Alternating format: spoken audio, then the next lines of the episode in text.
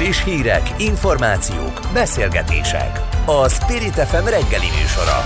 Indítsa velünk a napot, hogy képben legyen. A mikrofonnál Vogyerák Anikó. 7 óra 5 perc van, szép jó reggelt kívánok mindenkinek május 26-án, csütörtökön. Fülöp és Evelin napján a szerkesztő Hazafi Zsolt nevében is sok izgalommal várjuk Önöket ma is. Rengeteg témánk van, gazdasági, belpolitikai, kezdem is, hogy ebben az órában miről fogunk beszélni. Eddig még nem látott különadókra készül az Orbán kormány, sokak szerint mindegy is, hogy kit adóztatnak meg, mert a végén úgyis mi fizetjük majd ki. A honvédelmi és a rezsivédelmi alap létrehozása miatt a kormány ugyanis adóztatni fogja a bankokat, a biztosítókat, a nagy kereskedelmi láncokat vagy a légitársaságokat is.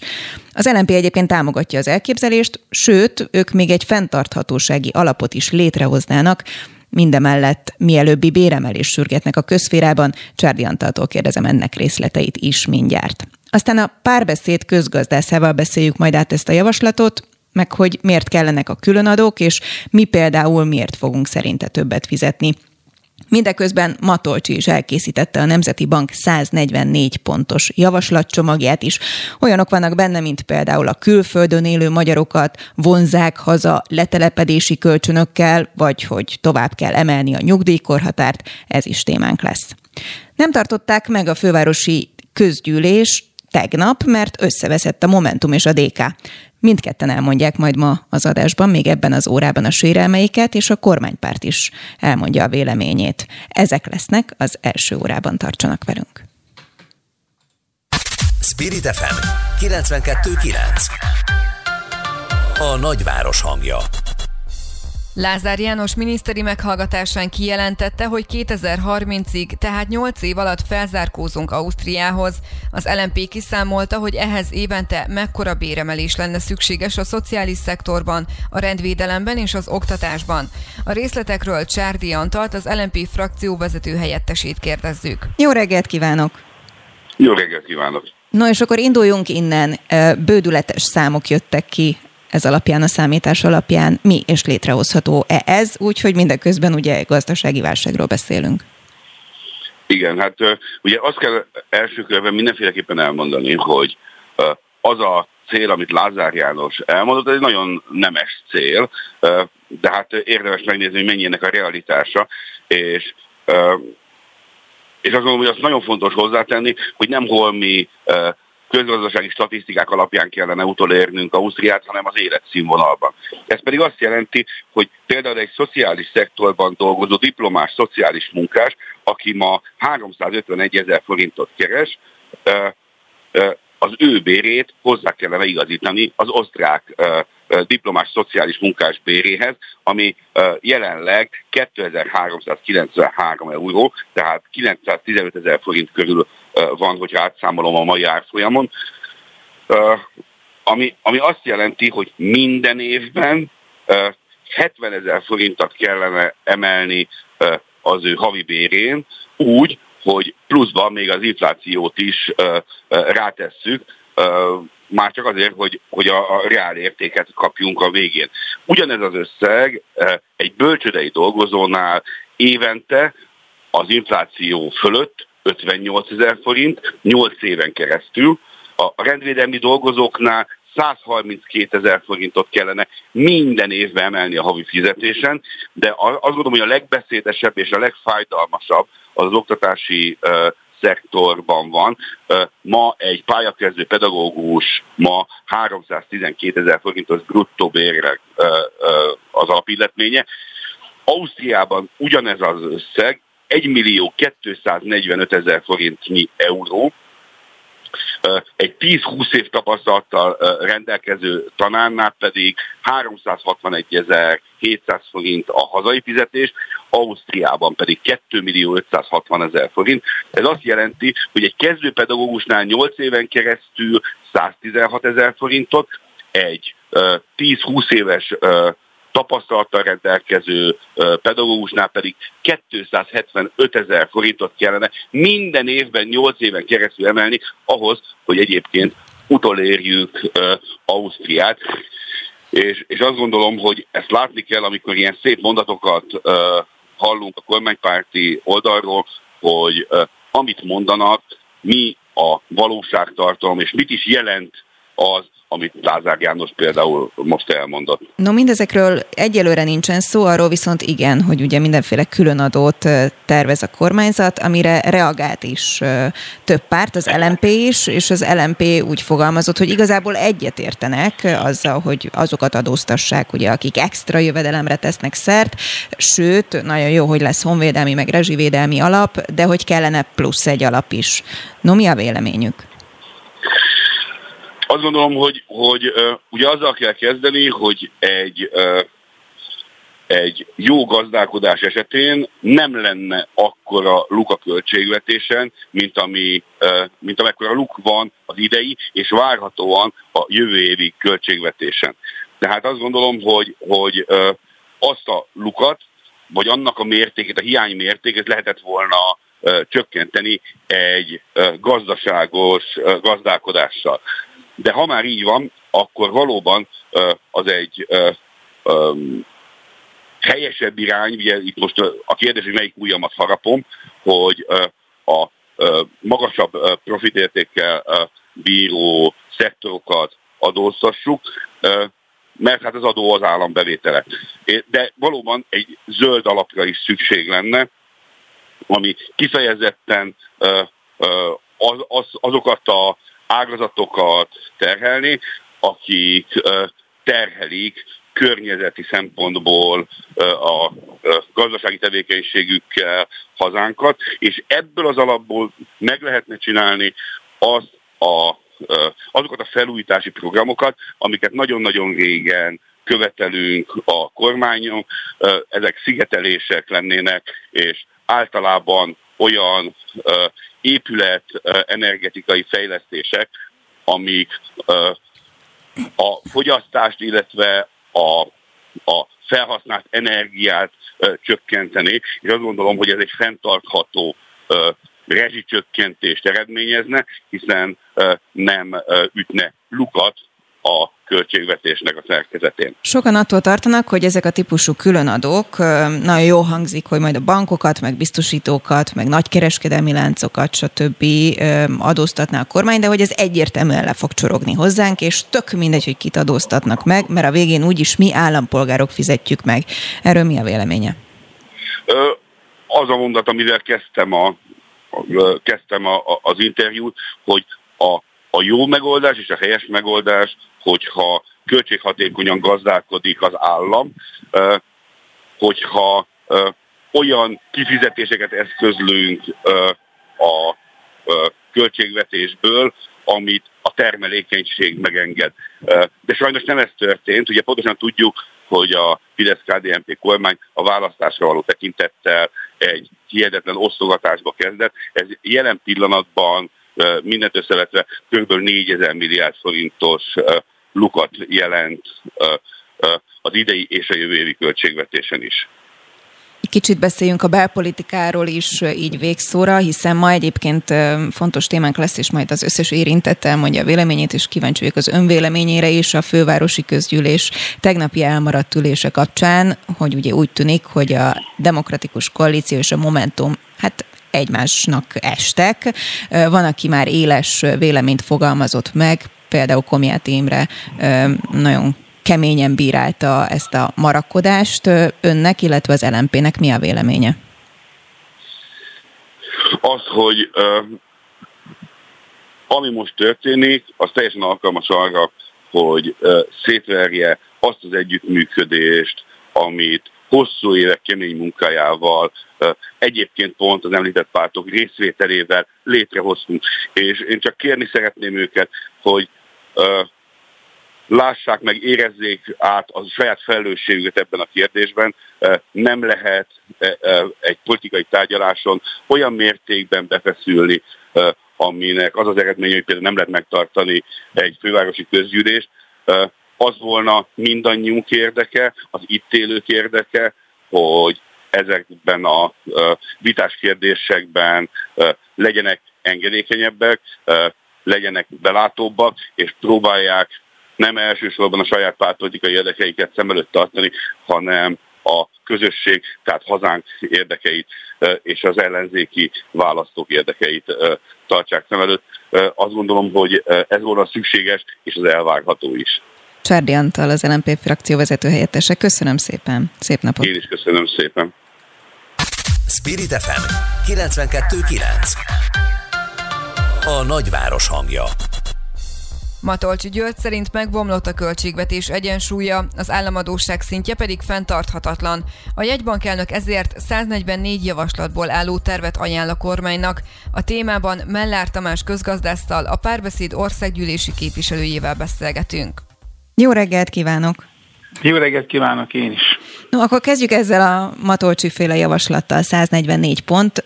Bevallom, ugye én nem vagyok közgazdász, de ami ebből kifejthető számunkra, azért így civilek számára nem annyira meglepő, vagy sokkolóan meglepő, hogy hozzuk haza a külföldön élőket, meg emeljük meg a nyugdíjkorhatárt. No, hogyan látja ön ezt a csomagot? Hát én úgy látom egyébként, hogy az MNB folytatja azt, amit a korábbiakban is csinált már például a versenyképességgel kapcsolatos javaslatai, amiknek egyébként nagy többsége azt gondolom, hogy, hogy jó irányba mutató és valóban előre mutató is, de hát ennek általában sok köze nincsen ahhoz, hogy valójában mit fog csinálni a kormány, mert hogy hogy a kormány tulajdonképpen rab, rabja annak a rendszernek, amit ő épített föl, tehát neki mindenképpen a NER-hez közel álló vállalkozói kört kell továbbra is támogatni, és őket ők kell helyzetbe hozni, illetve amikor válságos időszak van, akkor, akkor őket kell valamilyen módon kompenzálni, és ehhez képest egyébként olyan típusú perspektívikus dolgokat nem fog fölvállalni. Tehát ez megint egy olyan, olyan történet, hogy, hogy, hogy az MNB mond valamit,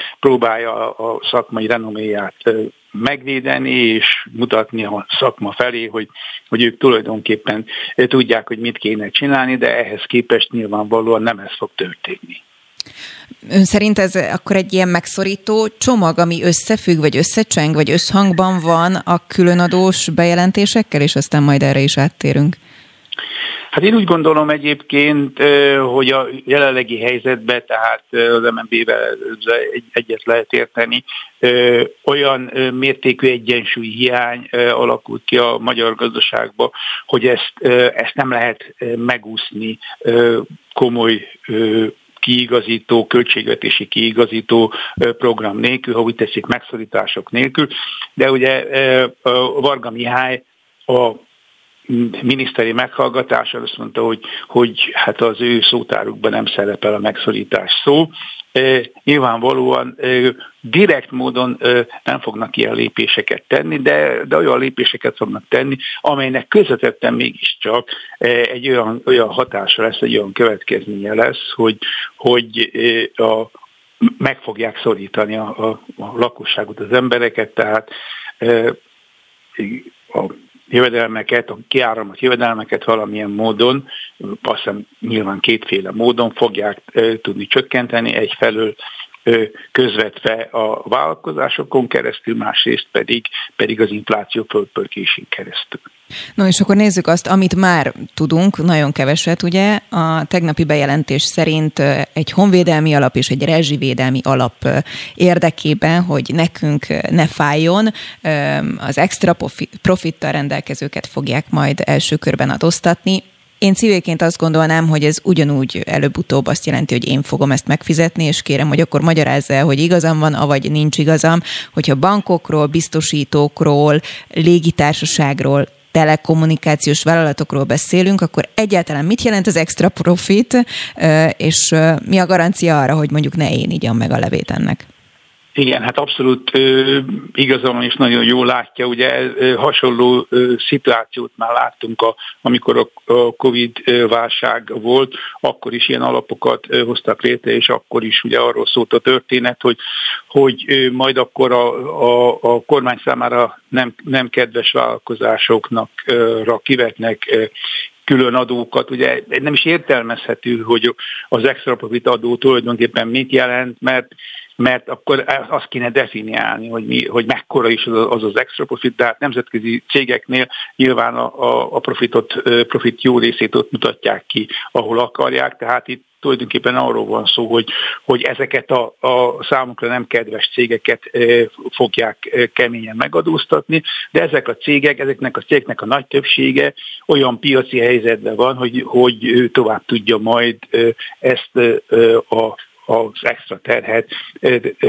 adni a, a, a gazdasági szereplők, a, a lakosság számára, tehát ugyanaz lesz a, a, a helyzet, mint korábban volt. A másik két alap, ugye a rezsivédelmi alap és a, és a honvédelmi alap, az pedig Hát ugye szintén egy ilyen PR fogás, hogy, hogy azt próbálja üzenni az emberek számára, hogy hogy hát akkor ö, ö, a kormány tényleg ö, gondoskodik ö, róluk, ö, és ö, ugye egyfelől a, biztosítja számukra továbbra is a jólétet, másrészt pedig a háborús helyzet miatt pedig, pedig megvédi ö, a magyar állampolgárokat. Ö, ezzel szemben viszont arról van szó, hogy két olyan alap képződik, amely alapból a, aztán a kormányzat jól tud költekezni.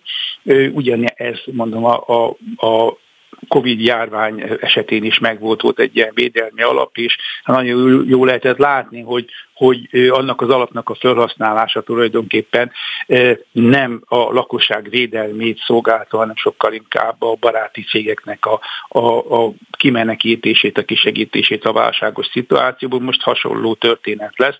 Egyébként ugye ez az egész rezsivédelmi dolog, ez, ez, egy, ez egy nagyon álságos történet, hiszen az elmúlt években azt lehetett látni, hogy a rezsicsökkentés, a rezsivédelem fedőneve alatt ö, ö, olyan, olyan ö, családokat támogattak nagy többségébe, akik, akiknek erre nem lett volna szükségük. Tehát a, a, a rezsicsökkentési források, pénzeknek a 80%-a a legfelső 20%-hoz kerül. Tehát sokkal célzottabban lehetne és kellene ez, ez, ezt a pénzt elkölteni.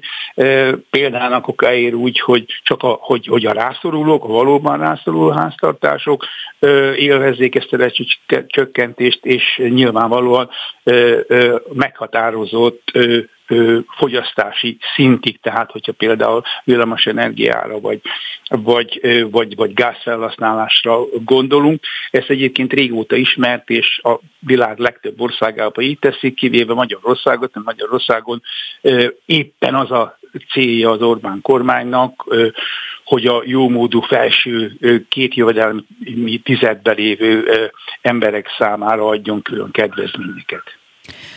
Van, aki szerint maga a rezsicsökkentés, ugye, amelyet mindenáron fenn akar tartani a kormányzat, éves szinten 900 milliárd forintot jelent ilyen mértékű kiesést a költségvetésből. Ez számunkra ugye nyilván nagy számnak tűnik, nem tudjuk értelmezni szerintem azok, akik nem közgazdászok vagyunk. Ez, ez egy súlyosan beszedni való összeg, vagy olyan, amit el kell, hogy bírjon egy költségvetés? Ez egyébként egy, egy jelentős összeg, nyilvánvalóan, hiszen 20 valahány ezer milliárdos költségvetéshez kell ezt viszonyítani ezt a a majdnem ezer milliárdos összeget, de, de mindenképpen a történet arról szól, hogy, hogy, hogy természetesen egy ekkora összeget egy válságos időszakban egy költségvetésnek el, el kell tudni viselni de, de nem ebbe a leosztásba és nem ebbe az arányba, hogy nem a leginkább rászorultakat támogatják, mert sokkal inkább arra lenne szükség, hogy, hogy, hogy szociális támogatásokra, tehát célzottan meghatározott társadalmi csoportok számára adják a pénzt, illetve hát olyan területekre kellene most, most koncentrálni, amely területek az elmúlt időszakban igen mostohán lettek kezelve.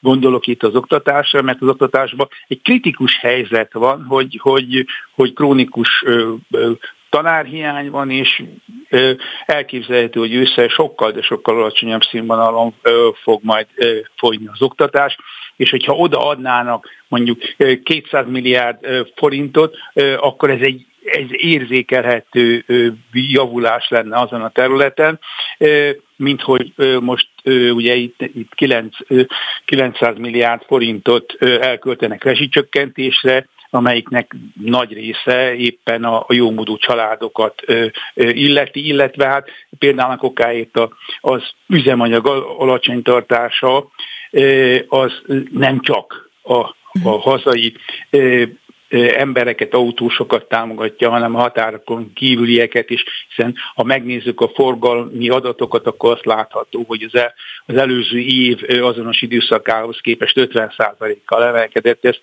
ezt teljes egészében nem lehet betudni a Covid járványnak, hanem sokkal inkább annak, hogy a külföldiek szívesen tankolnak nálunk, és nem hiszem, hogy ez lenne a cél. Nagyon röviden még egy közgazdaságot érinthető kérdés. A katásadó nem nagyon sokakat érint, ez egy egyszerű adózási forma, ugye Varga Mihály azt is belengedte, hogy ezt is felül kell vizsgálni. Ez azt jelenti, hogy adóemelés jöhet? Mire számíthatnak a katások? Hát, röviden. Abba, abba a, a kontextusba, amelybe ezt Varga Mihály említette, igen, én azt gondolom, hogy, hogy, egy, hogy egy szigorítás fog jönni, mert, mert, ő, mert ő azt mondta, hogy, hogy, hogy túlzottan sokan vannak, ugye 460 ezeren vannak ebbe, és olyanok is, akik, akik gyakorlatilag nem is, akiket nem is illetne, meg, meg ez, ez a, az adózási mód, mert, mert ez tulajdonképpen egy, egy, egy burkolt foglalkoztatás csak, és ezért nyilvánvalóan újabb szigorításokat fognak ezen a területen bevezetni, de hogy mit, arról nem beszélt semmit se a miniszter úr. Milyen elképzelhető szigorítás van, hogy mondjuk csökken azoknak a köre egyébként, akik jogosultak a katát használni, vagy a katán belül lesznek mm, adóemelések? Én azt gondolom, hogy majd az lesz, hogy, a, hogy, hogy, hogy az igénybe vehető körét fogják, fogják szükíteni, egyfelől, másfelől pedig pedig, pedig ellenőrző, tehát egy, egy szigorúbb ellenőrzéssel próbálják meg ezeket az embereket kiszűrni, hogy, hogy, hogy kisebb legyen a létszámuk. No, végszóra azért, mint párbeszédes képviselőtől öntől is megkérdezem, hogy mi a véleménye a Momentum DK, hát nevezhetjük talán úgy csörtéjének, ami most ugye így a főváros kapcsán pattant ki. Hát én azt gondolom, hogy ez egy nagyon, nagyon szomorú jelenség, mert ahelyett, hogy a hogy az ellenzéki pártok összefognának, és próbálnak együttműködni, ahelyett most, most mindegyik próbálja magát pozícionálni, és próbál jobb helyzetbe hozni, de hát van itt három-négy olyan párt, amelyiknek, hogyha összeadjuk a szavazóit, akkor se igen írja el a kétfalkú kutyapártnak a, a támogatottságát, tehát az ellenzéknek komolyabban kellene vennie, vennie magát is, és sokkal inkább összefogni, együttműködni, mint hogy mint sem így, így most egymással veszekedni és vitatkozni. Én szerintem addig nem lesz az ellenzéknek semmilyen esélye, hogy vele tudjon szólni a dolgokba, amíg, amíg hat vagy hét pártba oszlanak meg. Szerintem kettő pártnál többet a magyar rendszer nem, nem bírna el, és ha, ha ezek a pártok nem lesznek erre hajlandók, akkor, akkor szép lassan erodálódnak, és le fogják őket darálni, és, és akkor marad, marad hosszú távon keresztül ez a Fideszes egypárti uralom, ami hát kifejezetten rossz Magyarország, a magyar társadalom és a magyar gazdaság számára is. Mellár Tamás, a párbeszéd országgyűlési képviselője, közgazdász professzor. Köszönöm szép napot! Köszönöm szépen, és viszont hallásra! Friss hírek, információk, beszélgetések. A Spirit FM reggeli műsora. Indítsa velünk a napot, hogy képben legyen. A mikrofonnál Vogyerák Anikó. A DK és a Momentum közötti konfliktus miatt maradt el a fővárosi közgyűlés szerdai ülése. A pártok nem tudtak megegyezni az időközi választások jelölti helyeiről. A közgyűlés határozatképtelenségét az okozta, hogy nem jelent meg kellő számú képviselő a teremben. A helyzetről Tompos Mártont, a Momentum szóvivőjét kérdezzük. Jó reggelt kívánok! Szép jó reggelt, üdvözlöm a hallgatókat! Hát, hogyha mondjuk én lennék Besenyő Pista bácsi, akkor biztos úgy kezdeném, hogy na, mi van, de nem én vagyok, úgyhogy nem így kezdem, hanem hogy elmondja, hogy mi történik éppen? El, igen. Őszintén szóval nekünk is olyan, hogy annyi mindent lehetne csinálni ebben az országban, tehát annyi sok lehetőség lenne hálózatot építeni, akciók mellett gondolkodni, vagy tehát menni csinálni, dolgozni, és nem hátrafele tekingetni, hogy akkor az ellenzéki egység megvan-e még, de annyi történik, hogy volt egy 2019-es megállapodás, hogy ha valaki kikerül, akkor ott a, mindig egy ellenzéki jelölt van, és hogyha egy DK-s bekerül a parlamentbe, akkor DK-s indul helyette. A Momentumos kerül be, Momentumos indul helyette. Az LMP-s kerül be, LMP-s indul helyette, és így tovább. És ezt most uh, sajnos a DK-s partnereink ezt megkérdőjelezik, és ők a 11. kerületben hát egy az egyik olyan pozícióra, ahol momentumos képviselő, országgyűlési képviselő ült be a parlamentben, meg azt mondjuk, hogy nem, tartsuk magunkat a megállapodáshoz. Nem olyan bonyolult ez az egész, és őszintén szóval tényleg nem értem, hogy ezzel mit kell végig nézni a sajtót, üljük, üljünk le, beszéljünk a tárgyalóasztalnál. Jó, ha jól értem, akkor az van, hogy igazából a DK kezdte azzal, hogy akkor a 11. kerületbe ráindulnának a Momentumos képviselőre, vagy helyette indulnának. Cserébe viszont a Momentum azt mondja, hogy akkor, akkor viszont bőszanettet addig nem szavazzuk meg, amíg ti ezt nem vonjátok vissza? Tehát hol tartunk most ebben a vitában? Ebben ott tartunk, hogy ők meg azt mondják, hogy a, bár nem vagyok a DK szóvője, de ahogy látom ezt a vitát, ők igen, hogy mi nem szavaztuk meg bőszanettet, meg nem adtunk logót, nem tudom melyik jelöltjüknek, de könyörgöm, tehát egyrészt, ha van egy csomag megállapodás, és a fővárosban csomag megállapodás van, erről tárgyalunk már nem tudom mióta, akkor egyértelmű lesz, hogyha ők felrúgják az egészet, akkor mi is azt fogjuk mondani, hogy nem fogunk izé feltett kézzel azt mondani, hogy ja jó, hanem megyünk tovább, és azt mondjuk, hogy nem. Jó, hát akkor, hogyha ők nem hajlandóak beállni, akkor mi is megvédjük az érdekeinket és a választóink érdekeit. Tehát ez így ennyire egyszerű, de viszont a, tehát, hogy nagyon nagy a különbség a között, hogy nekünk a helyi szervezetünknek, vagy a Momentum közösségének egy-egy jelölt nem szimpatikus, nem adunk logót, ezt ők is megtehetik, hogyha nekik a mi jelöltjeink nem szimpatikusak, nem ezen fog múlni, a kampányon fog múlni. De azért az nem ugyanaz, hogy ráindítok konkrétan egy másik jelöltet erre a, erre a helyre, és akkor azt kockáztatom, hogy a Fideszes nevető harmadikként behúzza azt a körzetet. Tehát, hogy ezért almát ne keverjünk már össze a körtével. Mert hogy ez ez a félelmük, hogy a Momentumos jelölt erősebb egyébként, mint mondjuk akit ráindítanánk DK-s jelölt?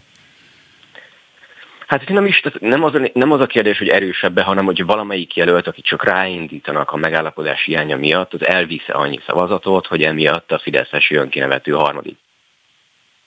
Ettől függetlenül simán lehet, hogy még így is mondjuk egy összellenzék mínusz egy párt jelöltje fog nyerni, de hogy nem kéne ezt megkockáztatni, hanem menni kéne dolgozni, csinálni, és nem ezzel foglalkozni, hogy most éppen Istenem, mi van a háttérben most akkor a, kirúgja föl éppen ezt, hanem egységet kéne mutatni, de pláne egy ilyen kétharmados választási vereség után, amikor az ellenzék hitelessége, hát azért mondjuk úgy, hogy csökkent. Amikor a, az ellenzéki szavazóknak a lelkesedése, hát nincsen a maximum, azt látják, hogy olyan önkormányzati pozíciókon kell küzdeni, egy olyan megállapodást kell külön betartatni, ami már több, majdnem három éves, az mit mutat? Hát borzasztó egyáltalán belegondolni, menjünk már tovább, engedjük már ezt, tartsuk meg a megállapodást, aztán dolgozzunk. Ennyit szeretnénk mi.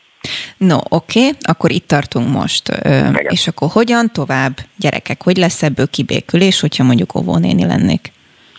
tárgyalóasztalnál, vagy kezet fogunk, és reméljük azt, hogy mindenki betartja azt, amiben megállapodtunk 19-ben. Tényleg nem egy bonyolult dolog, de de ugye van itt egy elvi kérdés, tehát hogyha most képzelje el ezt a kedves hallgató, aki szerintem ugyanúgy nem érti, hogy miért kell ezzel foglalkozni, hogy beülnek egy, nem tudom, egy jó helyre páran meginni eh, valamit, és akkor azt mondják, hogy mindenki fizet egy kört. Jó. És aztán a harmadik, negyedik ember közli, hogy már pedig nem fizető, kifizeti a felét, aztán a másik felét megállja, aki akarja. Na ilyenkorban az, hogy vagy felállunk az asztaltól, vagy azt mondjuk, hogy nem, oda mész a pulthoz, és kifizeted, ahogy a többiek is kifizetik, tehát az ilyen bullying, az ilyen, ilyen erőből akarom én ezt megoldani, ez nem működik, ilyen nincs, és mi ennek tartunk éppen ellen. Tehát, hogy ne izmozzunk már ilyen pozíciókon, könyörgöm, hanem menjünk és dolgozzunk. Jó, de akkor ezek szerint szavaiból az derül ki számomra, hogy ha is amennyiben a DK mondjuk nem hajlandó betartani ezt a 2019-es megállapodást, akkor a Momentum köszöni szépen, és kvázi feláll az asztaltól, kilép az ellenzéki együttműködés kereteiből? Az ellenzék együttműködés kereteiből nem, nem fogunk kilépni, és nem is lehet kilépni, hiszen több kerületet, várost együtt irányítunk, együtt vagyunk az ellenzékben, tehát hogy ez nem fog egy ilyen hatalmas törést okozni, csak egy ilyen teljesen felesleges kellemetlenség, amikor nem tudunk megállapodni egy-két pozícióról, és akkor ezért ilyen dominó effektusként mások is dőlnek, hiszen egy csomagot akartunk elfogadni egymás között. De tehát, hogy muszáj ennek, a, ennek az ilyen erőszak, izompolitizálásnak ellen fogunk tartani, mert ez így nem működik, ez nem egy együttműködés alapja. Tehát, hogy nem, mi nem fogunk borítani akkor meg kell védenünk saját magunkat, hiszen ha, tehát, hogy nem lehet csak azt mondani, hogy hát akkor ő az erősebb, nem tudom melyik mérés szerint, akkor nekünk ezt engedni kell. Ez nem így megy lehet, hogy az én képességeimmel van a baj, de akkor még mindig nem értem, hogy ha ellentartanak, és a DK nem enged, akkor mi történik? Akkor valószínűleg elindulnak különböző jelöltek, aztán mindenki magára vessen, így járunk. De igazából tényleg, tehát, hogy én nem értem, hogy miért kell ezt csinálni. Igen. Nem fogunk, tehát nem fogunk azt, nem fogjuk azt mondani, hogy jaj, csak az összefogás mú, muszáj, mert különben a Fideszes nyer, mert akkor bármelyik párt bármikor megcsinálhatja ezt, ha éppen nyerekben érzi magát. De ilyet nem lehet. Ha valaki önkényesen felrúgja a szabályokat, annak azt helyre kell tenni.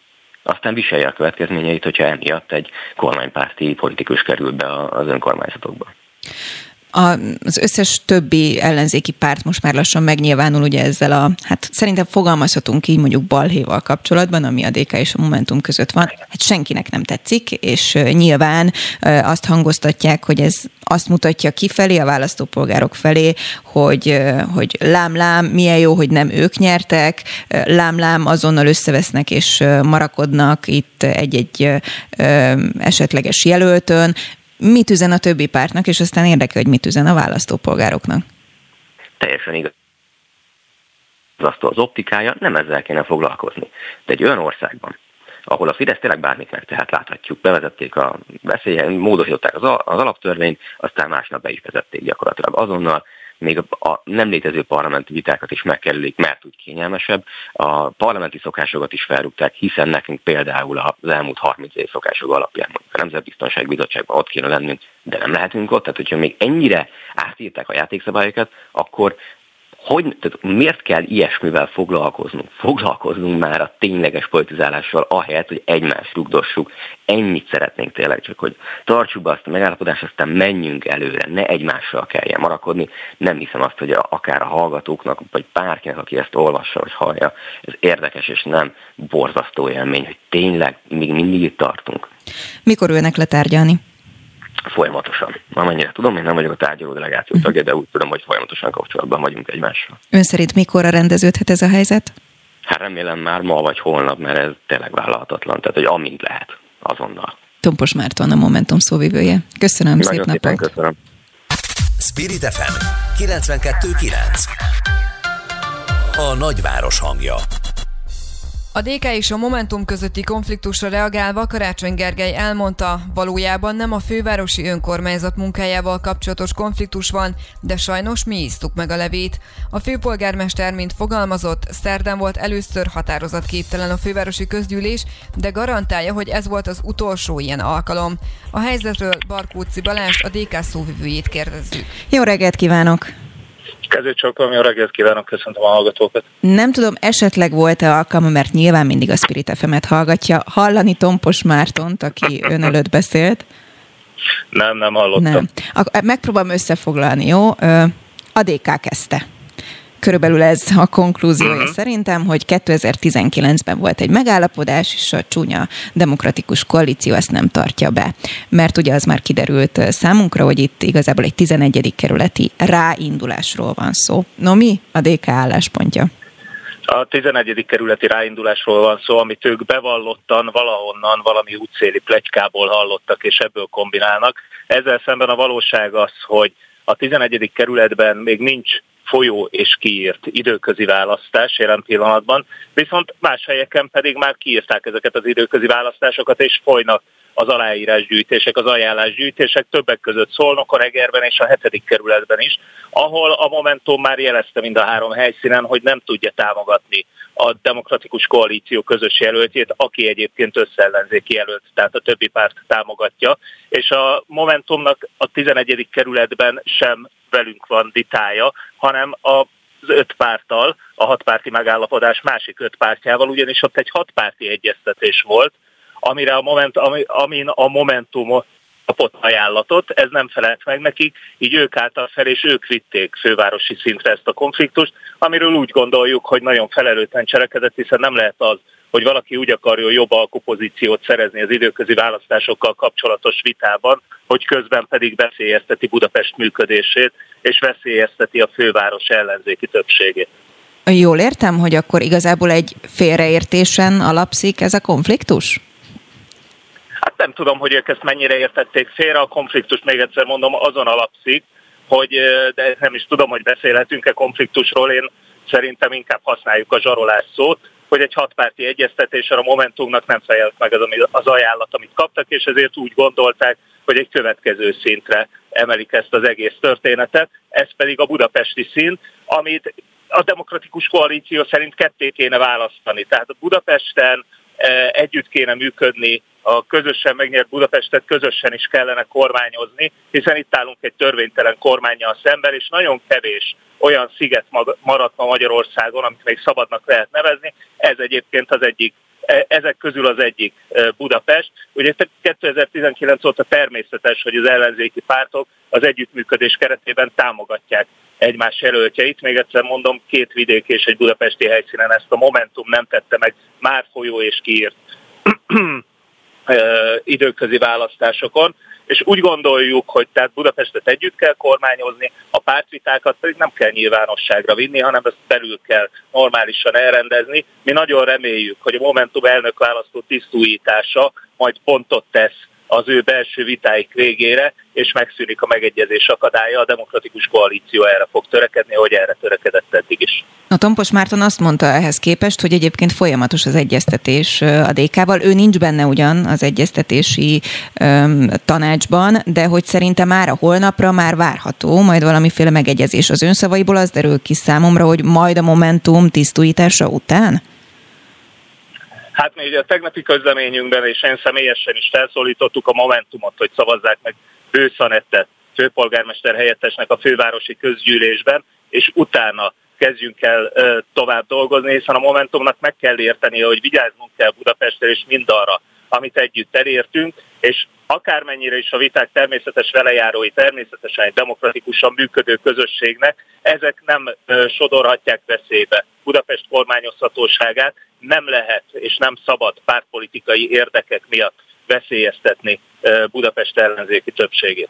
Tompos Márton úgy fogalmazott, hogy a DK izompolitikát nyom. Erről mi a véleménye? hát az ég egyet a világon semmi. Szerintem a hallgatóknak is megvan erről a véleménye, miután mind a kettőnk verzióját meghallgatták.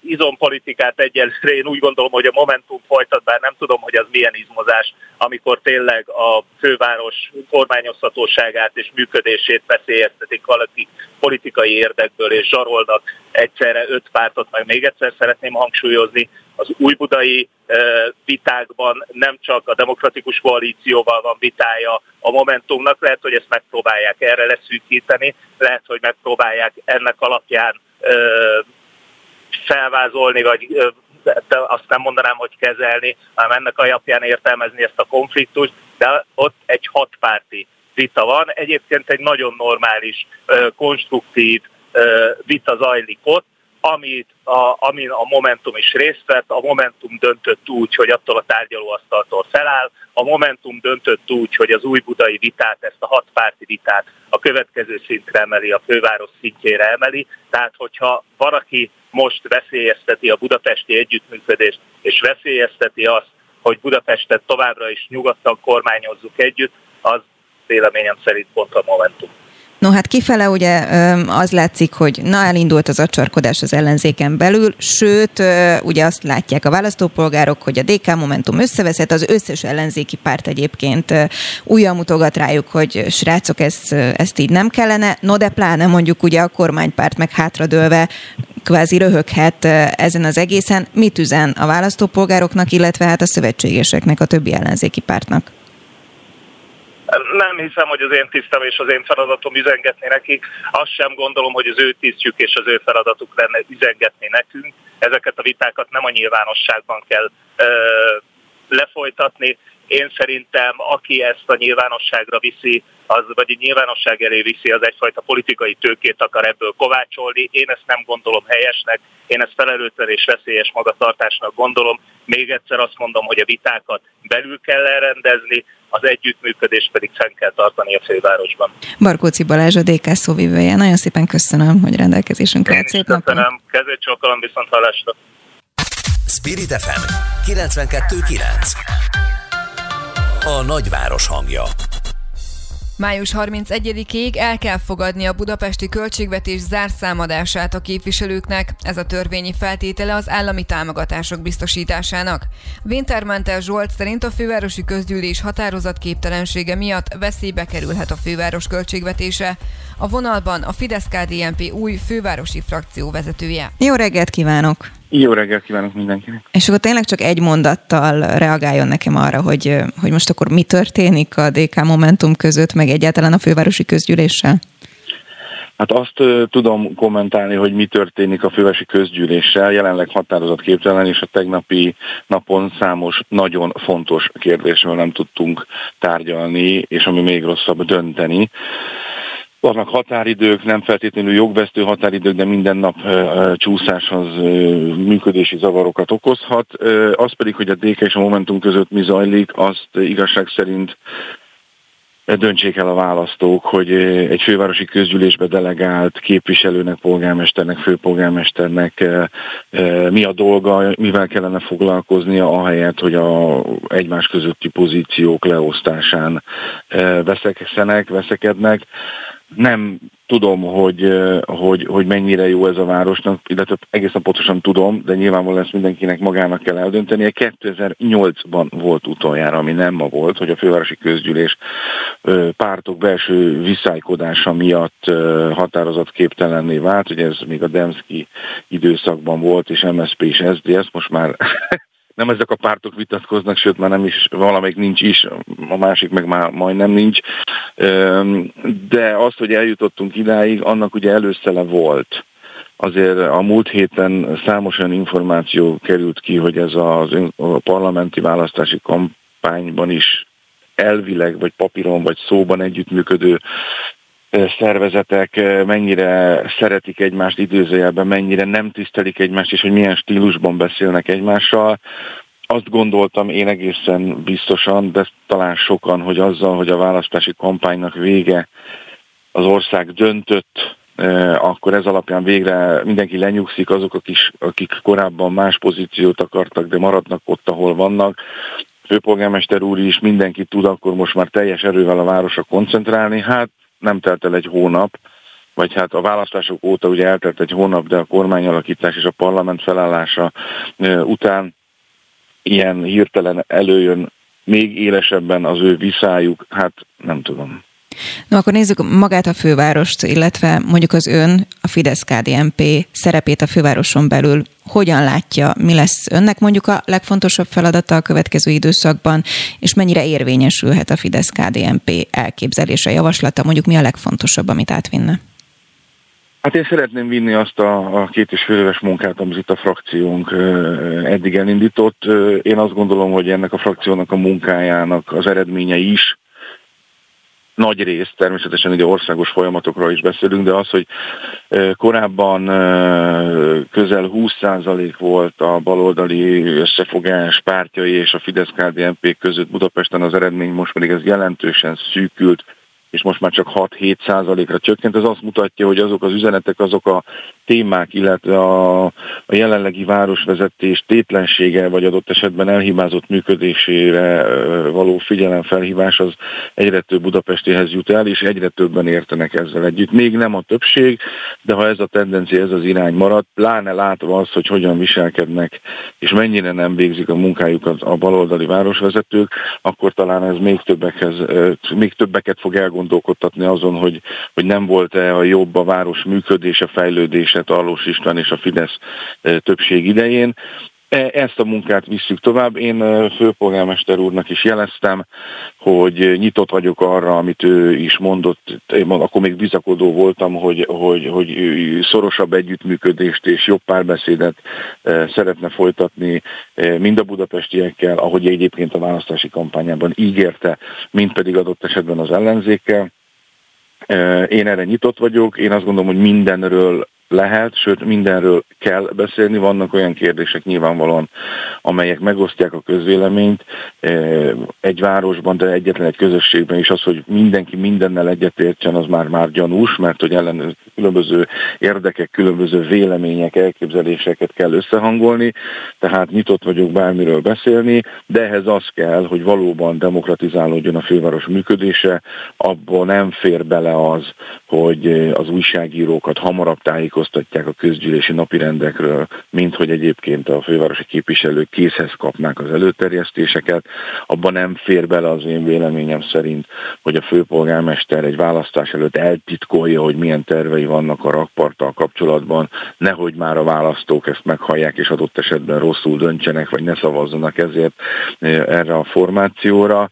Eh, én azt gondolom, hogy eh, hogy, hogy ebben nem fér bele, hogy hogy valakit azért nem terjesztenek fel egy, egy, egy, egy pozícióra vagy kitüntetésre, mert a közgyűlésen elhangozhat azt, hogy Fideszes választási delegált volt, holott egyébként ez nem is igaz, de ha igaz lenne, akkor sem tűrheti el a főpolgármester, hogy egyébként ilyen szinten pártpolitikai alapon kimondva büntetésként tekintsenek olyan tisztességes budapesti állampolgárokra csak azért, mert szerinte valamelyik párthoz elkötelezett. Tehát alapvetően kell változni a városvezetésnek, és én nyitott vagyok arra, mi a frakciók eddig is nyitott lett volna, és én most ezzel az új lendülettel, vagy, vagy ezzel az új lehetőséggel élve, hogy a választások után ugye ez a változás be, beállt, próbáljuk meg. Mi nyitottak vagyunk. A város érdeke, a város működése mindennél fontosabb. Én akár ha holnapra összeidnek a közgyűlés, megpróbálnám a sajátjainkat, e, nyilván a polgármestereknek is dolga, hogy időbeosztása van, de, de nekünk valóban az a fontos, hogy el legyen fogadva a zárszámadás, legyen róla vita, nyilván ehhez a többséget a, a, a városvezető koalíció tudja biztosítani, de rajtunk nem fog múlni várom, hogy minél hamarabb legyen közgyűlés. Wintermantel Zsolt, a Fidesz KDNP fővárosi frakcióvezetője. Nagyon szépen köszönöm. Köszönöm Szép szépen. Viszont Friss hírek, információk, beszélgetések. A Spirit FM reggeli műsora. Indítsa velünk a napot, hogy képben legyen. A mikrofonnál Vogyerák Anikó. És 8 óra 6 perc van mindeközben. Köszöntöm azokat, akik most csatlakoznak, és azokat is, akik egy órája már minket hallgatta, hallgatnak. Ők már tudhatják, hogy az előző órában beszélgettünk ugye itt mindenféle különadók esetleges következményeiről, illetve kitárgyaltuk minden oldalról a Momentum és a DK vitáját, ugye elmaradt tegnap a fővárosi közgyűlés. Lássuk, hogy a következő egy órában mi mindenről beszélünk. Élelmiszerválság jöhet, mert az oroszok nem engedik ki az odesszai kikötőből az ukrán gabonát. Ezzel fogunk kezdeni mindjárt, illetve hogy egyáltalán hol tart a háború, és egy másik vetületét is kitárgyaljuk majd később a háborúnak, méghozzá azt, hogy tovább romlott az európai emberkereskedelem helyzete, és ha hiszik, hanem Magyarországon is adják-veszik az embereket, szakértővel fogunk beszélgetni erről is. Ellenzi a Pesti alsó rakpart végleges lezárását az autós forgalom elől a Budapesti Kereskedelmi és Iparkamara elmondják majd nem sokára azt, hogy miért, és átrendezte a szülészetek helyzetét a hálapénz kivezetése. A Válasz Online készített egy hosszú elemző cikket, amiből az is kiderül, hogy a családbarát szülészet intézményi formája gyakorlatilag megszűnt Magyarországon, és egyre többen választják, aki teheti, a magánintézményeket. Spirit FM 92.9 A nagyváros hangja nem engedik ki az oroszok az odesszai kikötőből az ukrán gabonát, ezzel többek között afrikai országok kenyere került veszélybe. Szakemberek szerint ekkora élelmezési válság 50 éve nem volt, mert ha nincs háború, Ukrajna 400 millió ember betevő falatját termeli meg. Nagy-Britannia tárgyalásokat folytat arról, hogy hadihajókat küldjön a Fekete-tengerre az ukrán gabonát szállító teherhajók védelmére. Marsai Viktor, a Migrációkutató Intézet kutatási igazgatója a vendégünk. Jó reggelt kívánok! Jó reggelt kívánok! Már korábban is a háború kezdetekor szó volt arról, hogy hát bizony ugye Ukrajna nagyon komoly mezőgazdasági terület, gyakorlatilag Európa és szinte Afrika jelentős részének ellátója, baj lesz. Most úgy tűnik, hogy, hogy ez most már kézzel fogható egy ilyen konkrétumnál? Igen, ugye itt már nem a jövőről beszélünk, ezt, ezt tudunk most mondani az elmúlt hetekben már, hanem a, a jelenről beszélünk. Tehát, hogy a, elhangzott ez a 400 millió szám, az elmúlt hónapokban az ENSZ adatai alapján a, egész pontosan 440 millióval nőtt azoknak az embereknek a száma, akiknek az élelmezés biztonsággal veszélybe került. Részben az ukrajnai konfliktus hatására, ugye mi most ezt látjuk, de nem szabad elfelejtenünk, hogy itt nagyon komplex rendszerekről van szó, különösen Afrikában és a közel-keleten komplex kihívásokról. Mögöttünk van, illetve a, a, a térségek mögött egy nagyon erős koronavírus járvány, illetve különösen a nyugat-afrikai és a kelet-afrikai térséget olyan méretű asszály sújtja az elmúlt másfél évben, amire négy évtized óta nem volt példa, és erre érkezik még rá most az ukrajnai háborúnak a hatása, tehát itt valóban katasztrofális állapotokról beszélhetünk már most. Azt nem kérdezem, hogy mi a megoldása ennek, mert azt gondolom nem látható, vagy nem csettintésre ö, megoldható, de ez azt jelenti, hogy akkor egy újabb migrációs hullámmal kell mondjuk Európának is számolnia? Ugye a migráció az a, a, már a sokadik lépcsőfok lesz ebben a, a történetben. Ugye a, a közvetlen veszély, amit most valahogy a nemzetközi közösségnek el kell hárítania, az az, hogy emberek százezrei halljanak éhen. Tehát a, a, a világélelmezési program szerint ugye csak Szomáliában, hogyha nem sikerül javítani a helyzetet, akkor nyár közepéig 360 ezer ember halhat éhen. És ugye ennek az egyik hatása lehet az, hogy hát sokan nem fogják megválni ezt a helyzetet, hanem a szomszédos országokba vagy az országokon belül fognak mozogni. De mindenféleképpen ugye valamiféle átcsoportosításokra lesz szükség a, a, a nemzetközi rendszerben, hiszen itt is, és ez olyan fontos, ami elhangzott, hogy nem arról van szó, hogy ez a, ez a gabona nem áll rendelkezés termelésre, tehát hogy Ukrajnában jelenleg a becslések szerint több mint 20 millió tonna gabona vár arra, hogy a világpiacra kerüljön, hanem itt szállítási problémákról van szó. Ugye egyrészt az orosz flotta miatt nem tudják kihozni őket, másrészt ugye az oroszok, ö, bocsánat, az ukránok ugye védelmi jelleggel például Odessa kikötőjét ö, elaknásították, hogy az esetleges ugye orosz partoszállásnak ö, elejét vegyék. Ugye itt mindenféleképpen valami, valami megállapodásra lenne szükség, valószínűleg külső szereplők bevonásával, Ugye ezért ugye, ugye a britek itt hát gondolkodnak különféle megoldásokon, mert az világosan látszik, hogy nincs akkor a szárazföldi szállító kapacitás, hogy ez a, a gabona kikerüljön innen, és ráadásul van még egy nagyon fontos szempont, tehát ugye az látszik, hogy a, a, a vetés nagy részét ugye egy részben már ugye ősszel megtörtént, részben ezek megtörténtek most a, harcok elleni Ukrajnában, ugye a területnek nagyjából a 80%-án, Viszont mivel ugye a silók tele vannak még ugye a tavalyi gabonával, nem lesz hova tárolni a betakarított termést, és ez rövid úton hát el fog rohadni, hogyha nem találnak megoldást rá. Ugye úgy fogalmazott, hogy ha nem állítják meg ezt a folyamatot, megáll, megállítható még ez a folyamat, és hogyha igen, akkor mit kellene SOS cselekednie, és kinek itt? Melyik közösségről beszélünk? Egy unióról beszélünk, vagy ENSZ-ről? Igen, itt valóban ez, ez az egymillió dolláros kérdés, hogy ki az, aki rá tudja bírni a feleket arra, hogy egyfajta humanitárius folyosó formájában, ugye például az olyesztai kikötőből, kikötőn keresztül meg tudják nyitni a, a szállításokat, és ugye ki tud, és kicsit eltávolodva a konfliktustól, hogy hogyan tudnak együttműködni azok az országok, azok a nagy gabona exportőrő országok, ugye itt Kínáról, Indiáról, Egyesült Államokról, Kanadáról beszélünk, akik közül többen, ugye legutóbb Kanada, ugye például, bocsánat, India meg tiltották ugye a, a, a, az élelmiszer, bizonyos élelmiszeri termékeknek a, a, az exportját, ugye azért, hogy a saját élelmezési biztonságokat hát garantálják, tehát hogy itt nagyon ö, nehéz tárgyalások előtt áll a, állnak a nemzetközi szereplők, és, és valóban ugye nem nagyon látszik, hogy, hogy ki kit tudna rábírni arra, hogy kooperáljon egymással. No, igen, mondjon nekem egy picit konkrétabbat, hogy értsék a hallgatók is, hogy ha mondjuk a következő egy héten belül nem lesz egy humanitárius folyosó Odessa közelében, akkor százezrek fognak éhen halni? Vagy tehát Igen, mondjuk a következő három-négy hétről beszélünk. Ugye az éhehalás egyébként már sajnos zajlik, tehát hogy Afrika szarván, vagy akár Nyugat-Afrikában, tehát azért itt, itt naponta halnak már most emberek éhen. Alapvetően nagyjából ilyen június végéig van időnk, hogy megoldjuk ezt a, a, ezt a helyzetet. Ha addig nem, nem történik valami radikális változás, akkor, akkor itt valóban nem naponta néhány tucat vagy száz ember fog éhen halni, hanem ezek és tízezrek. Hogyan látja egyébként Oroszországot, bármennyire érdekli az afrikai éhezés válsága? Sajnos én azt látom, hogy most Oroszország nagyon le van kötve ugye nyilván a, a saját fegyveres konfliktusával, és ugye itt egy többszeres, több szereplős egyenletet kellene megoldani. Nem gondolnám, hogy ez prioritás most Moszkva számára. Meglátjuk és fogunk róla beszélni. Marsai Viktor, a Migrációkutató Intézet kutatási igazgatója. Köszönöm szépen. Én is köszönöm szépen. Spirit FM 92.9 A nagyváros hangja Drámai eseményekről számolnak be civil szervezetek arról, hogy Európában miként rontott a háború az emberkereskedelem helyzetén. A régióban, de Magyarországon is úgy üzletelnek az emberekkel, mint valamiféle tárgyakkal. Van, akit egy lázcsillapító áráért vagy húsárban vesznek meg pár tízezer forintért. A telefonnál Dökol Ágnes emberkereskedelem szakértő, a Baptista Szeretett Szolgálat munkatársa. Jó reggelt kívánok! Jó reggelt kívánok!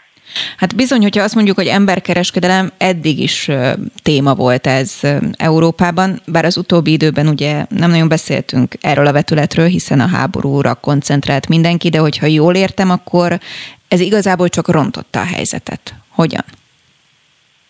Az emberkereskedelem jelensége az mindig is egy érdekes probléma volt Európában főleg érinti a posztkommunista országokat és azokat az országokat, akik a, a harmadik világban vannak, a harmadik világból, akik, akik elindulnak Európa felé a jobb életreményében, de hogy, de hogy Ukrajna különösen fertőzött volt mindig is, és Magyarország is ilyen, vagy akár Bulgária és Románia is, és mindig is probléma volt az, hogy a, hogy a nyugat felé tendálnak azok, akik szeretnének jobban élni, pénzt keresni, és hát sajnos a, az elsődleges célpont az, hogy a, hogy a szexiparban kihasználják a nőket, illetve a munkacélú kizsákmányolás, ami pedig jelen van akár Németországban, Angliában, mostanában, régebben Hollandia és Svájc volt, ahol a legtöbb magyar volt például, meg, meg más kelet-európai országokból is, de most Németország az, ami a,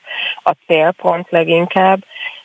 A szexiparban és, és hát sajnos arról van szó, hogy az ukrán háború kapcsán, az ukrán-orosz háború kapcsán rengeteg nő elindul külön a gyerekeivel, férjük nélkül, és azért ők különösen veszélyeztetettek azáltal, hogy az emberkereskedők esetleg megtalálják őket, és becserkészik őket egy, egy munkának az ígéretével, vagy azzal, hogy, hogy Nyugat-Európába tudják őket vinni, és ott, és ott jobban fognak élni, szállást fognak kapni, nem kell nyelvet tudniuk, jobban fognak élni, és ugye ezek az emberek, akik most most menekülnek, ők keresik a segítséget, kilátástalan az életük, és, és próbálnak valahol megtelepedni, ahol béke van, és távol vannak a háborútól. És mivel ugye nagyon kiszolgáltatott helyzetben vannak, ezért könnyen elfogadnak segítséget, és lehetnek ezek a segítségek rossz indulatúak. Milyen jelzése van a rendszernek? Van-e egyébként a rendszernek jelzése erre vonatkozóan? A szakemberek látják-e, hogy mondjuk, nem tudom, az utóbbi három hónapban jelentősen megnőtt a száma a veszélyeztetetteknek, vagy ezek igazából csak feltételezések egyelőre? Hát egyelőre feltételezések, amit láttunk az elejétől fogva, hogy a, hogy a határállomáson megjelentek olyan emberek, akik, akik mondták is, hogy fiatal nőket akarnak csak és kizárólag elszállásolni. Ilyeneket kerestek, a pályaudvarokon is még megjelentek, amikor ott voltak ezek, a, ezek az állomások, ahova menekültek érkeztek, még a bokcsarnok előtt, és és hát ugye muszáj volt felhívni az embereknek a figyelmét, mindazoknak, akik ott dolgoznak, illetve az önkénteseknek is, és akik felajánlják a segítséget, hogy, hogy kapcsolódjanak nagy szervezetekhez, és regisztráljanak, hogy tudjuk őket valamilyen módon nyomon követni, és hogy biztonságot tudjunk nekik adni. Hát nem szerettünk volna pánikot kelteni, de én is az elején már egy hét után a, a Facebookon is elindítottam egy posztot, és a, és a médiában is próbáltam minél többet beszélni arról, hogy, hogy az emberek csatlakozzanak szervezetekhez. Még konkrét esetekről Magyarországon nem tudunk, olyan esetről tudunk, amikor próbálkozás volt erre, de akkor a rendőrség időben közbe tudott lépni. Az, hogy, hogy hányan kerültek most ilyen helyzetbe, mondjuk akár Németországban, azt nem látjuk, meg ugye azt sem látjuk, hogy, a, hogy az interneten um, kiket hirdetnek, vagy hogy kerültek oda ők föl, vagy fölkerültek-e, mert ugye van egy ilyen komoly látencia, amit nem tudunk követni, hogy akár magánlakásokra rendelnek embereket azért, hogy, hogy, hogy szexet vehessenek, és, és hát a, az interneten is közvetíthetik ezeket a nőket. Itt, itt többféle célcsoport van az ukrán menekültek között, ugye van a, a, van a kárpátaljai magyar ajkú ukrán menekülteknek a csoportja, akik, akik főleg a mély szegénységből jönnek, és ők a legkiszolgáltatottabbak, mert hogy, mert hogy ők azért hiszékenyebbek, meg amúgy is keresik a, a jobb életet, mert hogy, mert hogy Ukrajnában is nagyon rossz körülmények között élnek és, és könnyebben elcsábulnak, de hogy természetesen az a legnagyobb probléma, hogy a férfiak nem jöhetnek át, és ezért a nők a gyerekeikkel, akár a tinédzser gyerekeik is veszélyben vannak, meg azok az egyedülálló nők, akik, akik próbálnak menekülni. Mit tud tenni egy segélyszervezet, mondjuk a baptista szeretett szolgálat, vagy a nyomozóhatóság, hiszen azért van olyan ország, ahol abszolút legális mondjuk prostituáltnak lenni. Tehát nehéz azt gondolom én bizonyítani, hogy akkor őt most a szegénysége miatt kényszerítettem erre, vagy ő ezért jött ide? Hát ez különféleképpen mérik a, a az emberkereskedelem, hogy mit tartozik az emberkereskedelem bűncselekményébe a nyugat-európai országokban. Általában úgy van, hogyha több mint az 50%-át elveszi valaki a bevételének, eh, a, amit keres mondjuk egy nő, akkor az már emberkereskedelemnek számít. De hogy, de hogy itt eh, a, amit bizonyítani eh, kell ilyenkor az az, hogy, hogy, hogy valaki elveszi a pénzét, hogy azt ő nem tarthatja meg. Legtöbbször ezeket a nőket bántják, bántalmazzák, mindenféle erőszakkal kényszerítik őket arra, hogy csinálják ezt a munkát, és, és a magyarok mellett, mint ahogy az ukránok mellett is mindig vannak stricik, és ez, és ez szinte száz százalékban így van, akik kihasználják őket. Azt, amit a, a segélyszervezet tud csinálni, a baptista szeretett szolgálat, mi védett szálláshelyeket tartunk fönt, együttműködünk a rendőrséggel, és segítjük őket a nyomozásban, illetve ők is a segítségünkre vannak, hogyha valakit menekíteni kell, és, és el tudjuk érni, akkor ők is segítenek nekünk a biztonságot megtartani e mögött. Mm, és a védett házainkban pedig egy rehabilitációs munka folyik, mert hogy sajnos olyan traumát okoz az, hogyha, hogyha egy embert szexuálisan vagy akár munkacélal kizsákmányolnak, hogy, hogy, hogy komoly szakemberek dolgoznak velük, pszichológusok, pszichiáterek, orvosok, ügyvédek, eh, azért, hogy, eh, hogy ezek az emberek talpra tudjanak állni, és aztán szépen lassan pedig eh, visszavezetjük őket a társadalomba.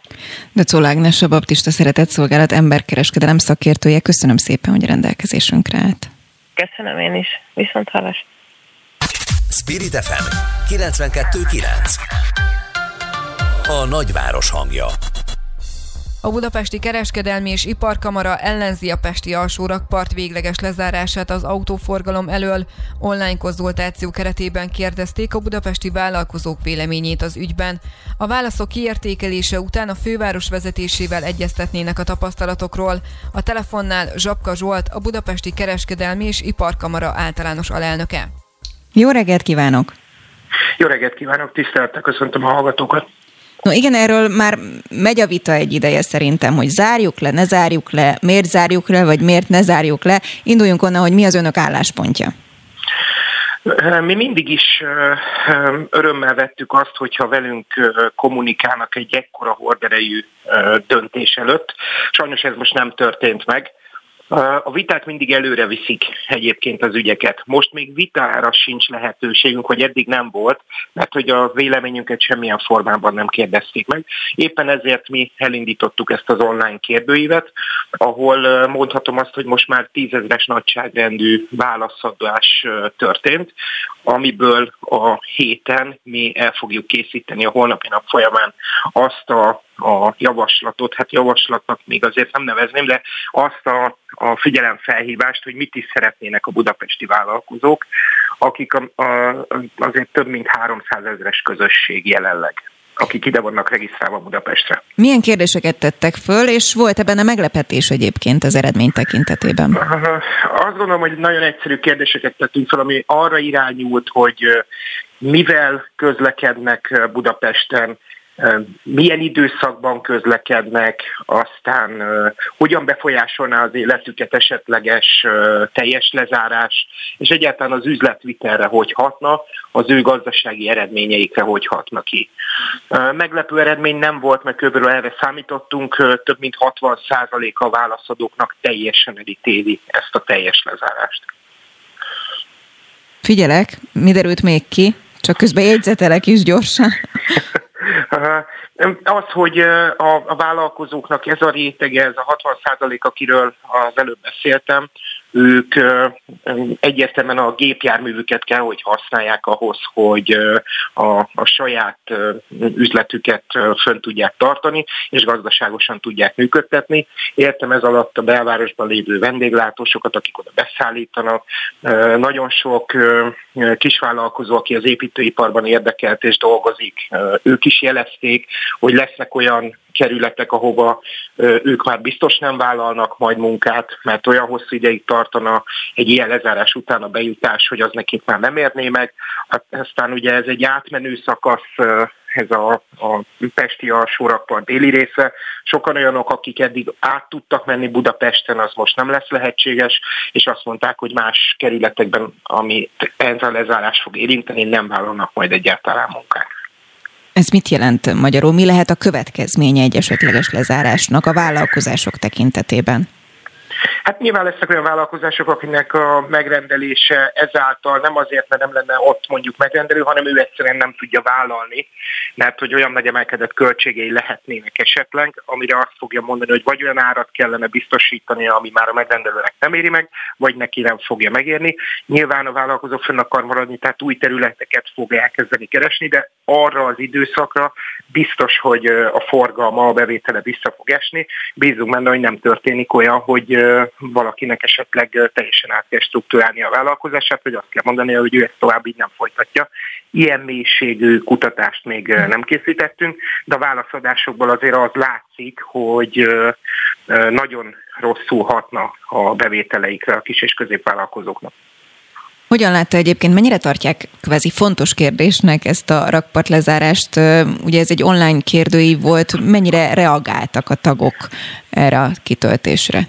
Nagy, nagyon fontosnak, mert hogy szinte ennyire gyors és nagyszámú válaszadás ilyen rövid, alatt, ilyen rövid idő alatt még nem történt. Tehát ez egy nagyon-nagyon fontos téma, és ez hirtelen került a felszíre, nagy azért is volt ennyire gyors a a válaszadóknak a reakciója, és azért azt is látjuk, hogy tényleg itt másfél héten belül ez a tízezres nagyságrend, ez azt jelenti, hogy igenis egy olyan témáról beszélünk, amit nem lehet egy ekkora közösség feje fölött eldönteni, hanem igenis kommunikálni kell a vállalkozókkal, és mi ebben fogjuk segíteni mind a vállalkozókat, mind a főváros vezetését, hogy egy olyan megfelelő döntés születhessen, ami mindkét oldalnak jó. No, igen, akkor hogyan tovább? Mit tud tenni az iparkamara? Tudják, hogy igazából a vállalkozók többsége elutasítja a rakpart lezárását. Mit kezdenek ezzel az infóval? Hasonlóan fogunk fellépni, mint ahogy, ha visszaemlékeznek, nem olyan rég a taxistai felmelésnél is történt. Ezt tavaly novemberben kezdtük el kommunikálni a fővárossal, és a, a végére meg tudott születni az a konszenzus, hogy a, a, a személyszállító vállalkozásoknak tudtuk biztosítani azt, hogy legyen egy tarifaemelés számukra, ami a 2018 óta nem volt. Ugyanilyen ütemben szeretnénk haladni, elkészítjük az összesítést megkezdését ennek az online kérdőívnek, és ezt akkor az online kérdőívet fogjuk eljuttatni a főpolgármesteri hivatalba, és igenis szeretnénk azt, ha leülnének velünk tárgyalni, és újra gondolnák ezt a hirtelen jött lezárási ötletet és találjunk közösen egy olyan megoldást, ami, ami a vállalkozóknak a jövőjét tudja biztosítani, és fennmaradását. Zsapka Zsolt, a Budapesti Kereskedelmi és Iparkamara általános alelnöke. Köszönöm szépen. Szép Köszönöm napot. szépen, kellemes napot kívánok. Friss hírek, információk, beszélgetések. A Spirit FM reggeli műsora. Indítsa velünk a napot, hogy képben legyen. A mikrofonnál Vogyerák Anikó. A Beszélj róla mozgalom lehetőséget nyújt, hogy mindenki szabadon és név nélkül elmesélhesse a borzalmat, amely megesett vele. A mozgalom alapítójával, Berkesi Zsuzsa íróval beszélgetünk az új könyve kapcsán arról, hogy miként lehet feldolgozni a szexuális abúzus okozta traumákat. Jó reggelt kívánok! Jó reggelt kívánok! Én innen indítaném, indítanám inkább a beszélgetést, hogy ez mennyire tabu téma ön szerint ma Magyarországon. Én azt hiszem, hogy ez nem csak Magyarországon tabu téma, hanem a világon mindenütt nagyon nehezen beszélnek a gyermekkori szexuális abúzusról, mert ez egy nagyon nehéz téma, egy nagyon félelmetes téma. Nehéz, hogy egy mondatban a gyerek és a szex szó e, szerepeljen, és nagyon félelmetes az, hogy bárhol, bármilyen közegben előfordulhat gyermekkori szexuális abúzus. És ami talán még megdöbbentőbb, hogy sokan észre sem veszik, és nem tudunk róla. Miért? Azért nem veszik észre, mert a legtöbb eset családon belül fordul elő, a legtöbb elkövető közeli rokon, és az elszenvedők gyerekek, tehát nem lehetnek szólni, azért is, mert az elkövető megmondja nekik, hogy nem szabad szólniuk, mert úgysem fognak nekik hinni, ami sajnos sokszor igaz is, és nagyon sok idő kell ahhoz, hogy a, a gyerek, mikor fölnő, akkor fölfogja azt, hogy ő nem cinkostárs volt ebben a történetben, hanem áldozat. Ez... És a... Igen? Figyelek. És a, azért is írtam most ezt az újabb könyvet, a Jó leszeket, hogy megmutassam, hogyha egy gyerek kellő segítséget kap, akkor mennyire sokat tud minőségben javulni az élete. Mert hogy az utólagos segítség is segítség lehet. Hogyan lehet ezt a traumát feldolgozni? Ö, mindenképpen segítséggel és beszéddel. Tehát azt kell tudni, hogy, hogy az áldozatok azok nagyon-nagyon hosszú ideig hurcolják egyedül ezt a titkot, ennek a titoknak a terhét magukkal, és, és nem mennek senkinek szólni, és őrlődnek, egyedül őrlődnek. Tehát nem véletlenül adtuk a honlapnak azt a címet, hogy beszélj róla, mert nagyon hiszünk abban, hogy a beszédnek elképesztő gyógyító ereje lehet. És természetesen segítséget kell kérni, tehát én, én nagyon hiszek a pszichológusi segítségben, tehát azt gondolom, hogy mindenképpen szakemberre van szükség a feldolgozáshoz. Az első könyvét még álnéven írta, most nem. Mi a változás oka?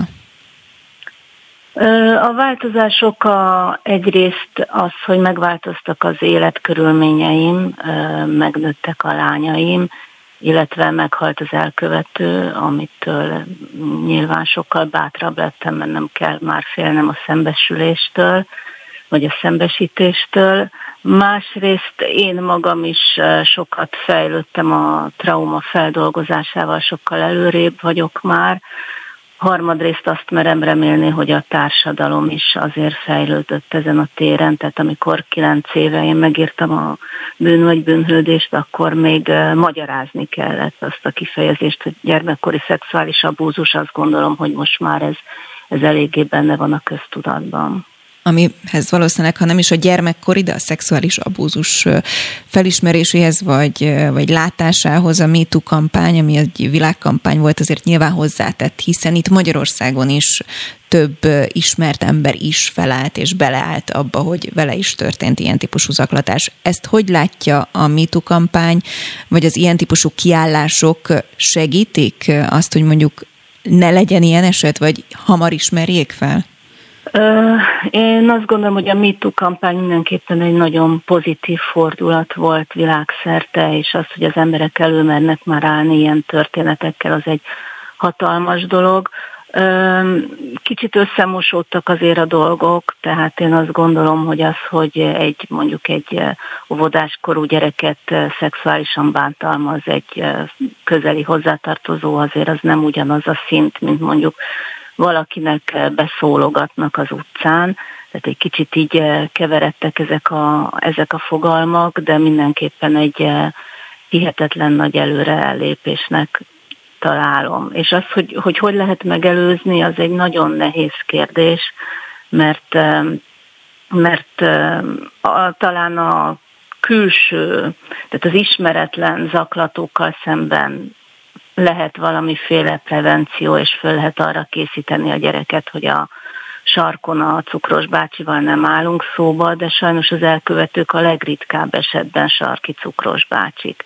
Tehát arra felkészíteni, hogy az apja mondjuk zaklathatja a gyereket, arra nem nagyon lehet. Tehát én nekem a prevenció azt jelenti, hogy felismerni, ha már megtörtént a baj, minél előbb beleavatkozni abba a borzasztó lelki folyamatba, ami, ami ezt követheti.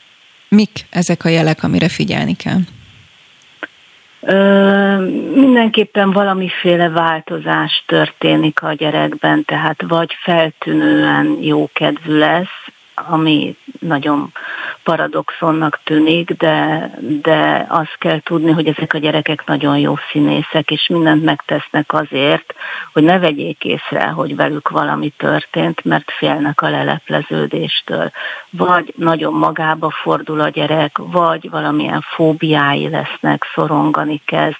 Tehát csupa apró jel, amire oda kell figyelni. És, és én azt gondolom, hogy ebben is nagy segítség a Jó leszek eh, című könyvem, mert, eh, mert eh, egy kicsit egy ilyen kézikönyvet is szerettem volna írni ahhoz, hogy hogyan lehet segíteni az áldozatoknak, és hogyan lehet jól reagálni arra, hogyha végre megmernek nyílni. Berkesi Zsuzsa, író. Nagyon szépen köszönöm, hogy mindezt elmondta, és akkor a könyvéből további részletek kiderülnek. Köszönöm, köszönöm szépen. Spirit FM 92.9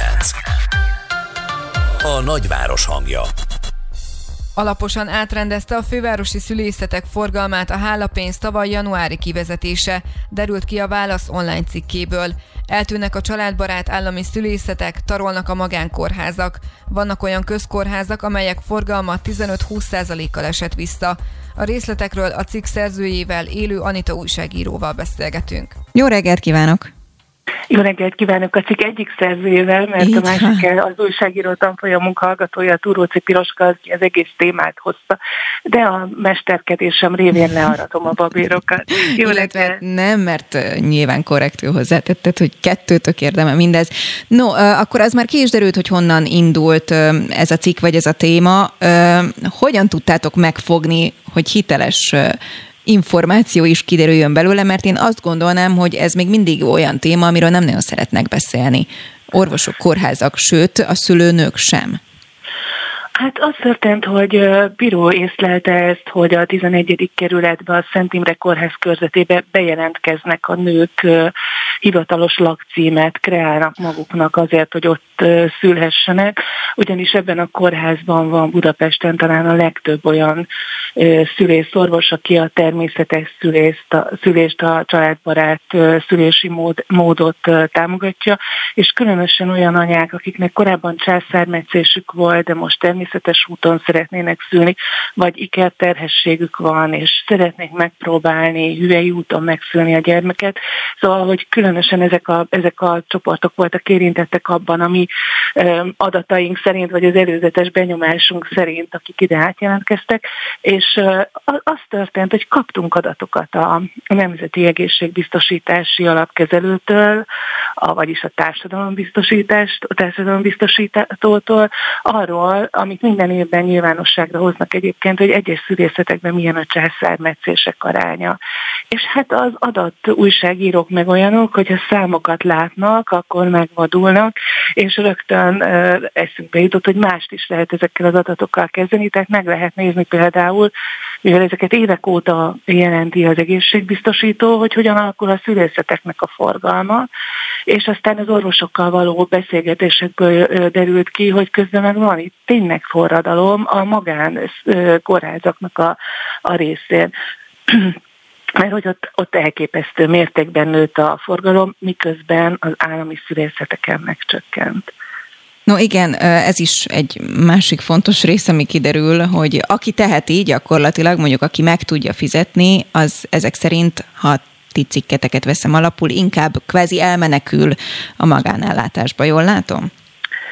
Igen, tehát az történt, hogy a hálapénz, ami egy nagyon torzító dolog volt a szülészeteken, különösen, de lehetővé tette a szabad orvos választást. Tehát, hogy tulajdonképpen egy közkórházban volt az embereknek egy magán, az asszonyoknak, a nőknek egy magán szülészük, és ez megszűnt a hálapénz kivezetésével, illetve büntető törvékönyvbe való átvezetésével, és az történt, hogy, hogy most annál szül az ember, akit az ügyelet oda neki.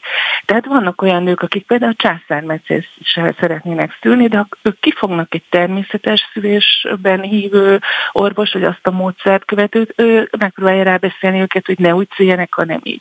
Aki meg természetes módon, családbarát módon, ahol könnyebb kis testvért vállalni nyilván egy, mint egy császármetszés után, őt meg esetleg egy olyan orvosos sorsolja az élet, aki meg a császármetszést látja biztonságosabbnak, és ezek az, ezek a nők egyszerűen azt csinálják, hogy elmennek a magán klinikákra, és az a döbbenetes dolog történt, ami tényleg soha korábban nem volt, hogy több nagy közkórházat megelőzött a magánkórházok forgalma. Tehát az például, hogy a Szent János kórház, ami Budán egy, egy nagyon nagy kórház, az csak néhány szüléssel előzi meg a Triton Life Robert magánkórházat, a volt Nyírő Gyula kórház szülészetét, amit ugye privatizáltak, és ott egy magánszülészet, az teljesen elképesztő. Vagy hogy a Délpesti Centrum Kórház, vagy az Uzsoki, a Péterfi, az mind a maternity magánkórház mögött van forgalmában, mert hogy ezek ezres szülést bonyolító, vagy annál nagyobb szülést lebonyolító magánklinikák lettek, amiért tény, tényleg döbbenetes fejlemény. Én egészen meglepődtem, amikor ezt láttam. Nem tudom, hányszor számoltam át, hogy biztos, de biztos, hogy ez így van. Egy normális világban mondjuk egy ilyen cikknek lenne valamilyen tanulság a következménye, ami mondjuk esetleg meglátszódna utána az egészségügyben. Ha lenne ilyen, akkor szerinted mi lenne az, vagy mire kellene figyelni? Tehát nagyon fontos lenne az, hogy a közkórházakban a, legyenek olyan szülések, szülészek, akiket lehet, tehát lehessen minden ügyeletben legyen egy természetes szülési módszert követő, családbarát szülési módszert követő orvos, hogy azok a nők, akik ezt szeretnék, így szeretnének szülni, tehát nem akarnak hanyat fekve vajudni, mert az kényelmesebb az orvosnak.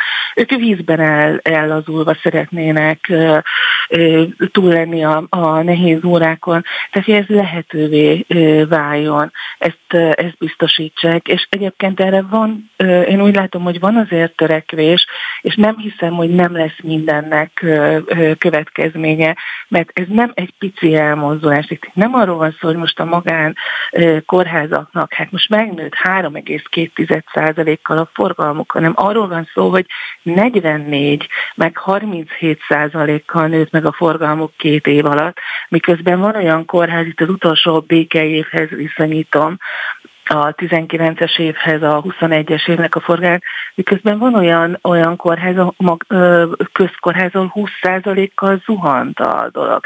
Tehát itt azért el lehet képzelni, hogy mennek a nők a szülészetekre, a magánszülészetekre, de kinél szülnek? Hát azoknál az orvosoknál, akik szintén ott vannak, közkórházi orvosok. Ez itt egy nagyon komoly változás van, amit egyszerűen a, az állami szektornak, a közkórházaknak követni kell, mert a vége az lesz, hogy be kell zárni majd szülészeteket, ha ez a tendencia hosszasan folytatódik.